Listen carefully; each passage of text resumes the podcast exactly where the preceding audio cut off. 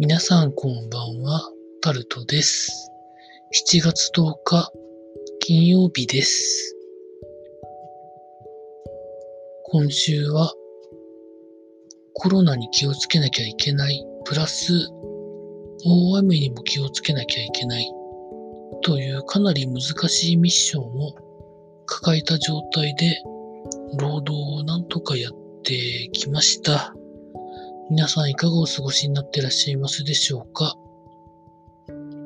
本当なら7月に入ってすぐエアコンを使う予定でしたが、今週末12日ぐらいまではエアコン使わずに済みそうな気がしております。というところでございまして、今日も時事ネタで何かこれはと思うのがあったら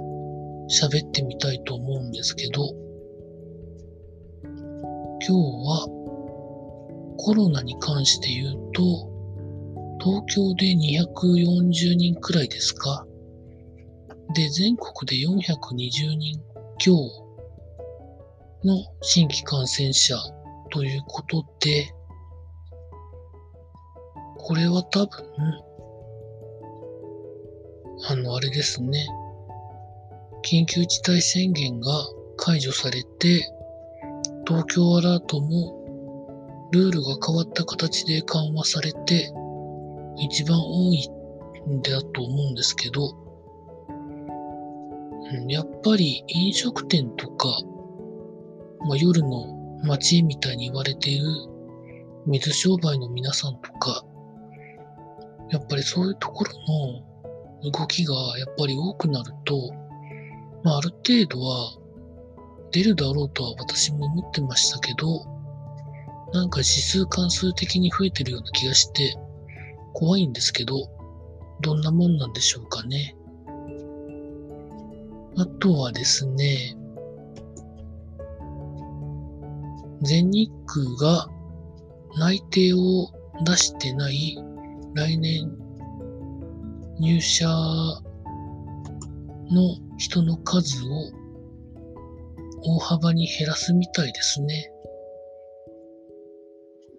内定済みの人はそのまま入れるみたいなような感じで記事には書いてありますが、こういうことが本当に起こってしまうと、かつてのロスジェネみたいな人たちが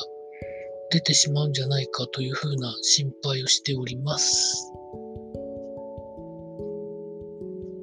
とはですね、去年広島にいて、今年ロッテに移籍した外国籍のピッチャーの方が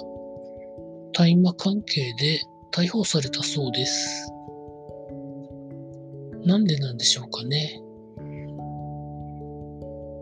まあ、全所属のところでは、他の選手もなんかお薬関係で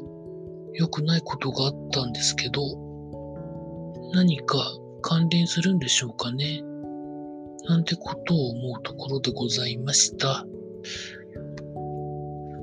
雨が、ま、なかなか止みそうになくって、来週ももしかしたらみたいな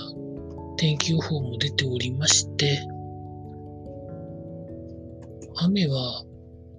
水不足になるよりはいいかなと思うんですけど、降りすぎても被害になってしまうので、程度問題なんですよね。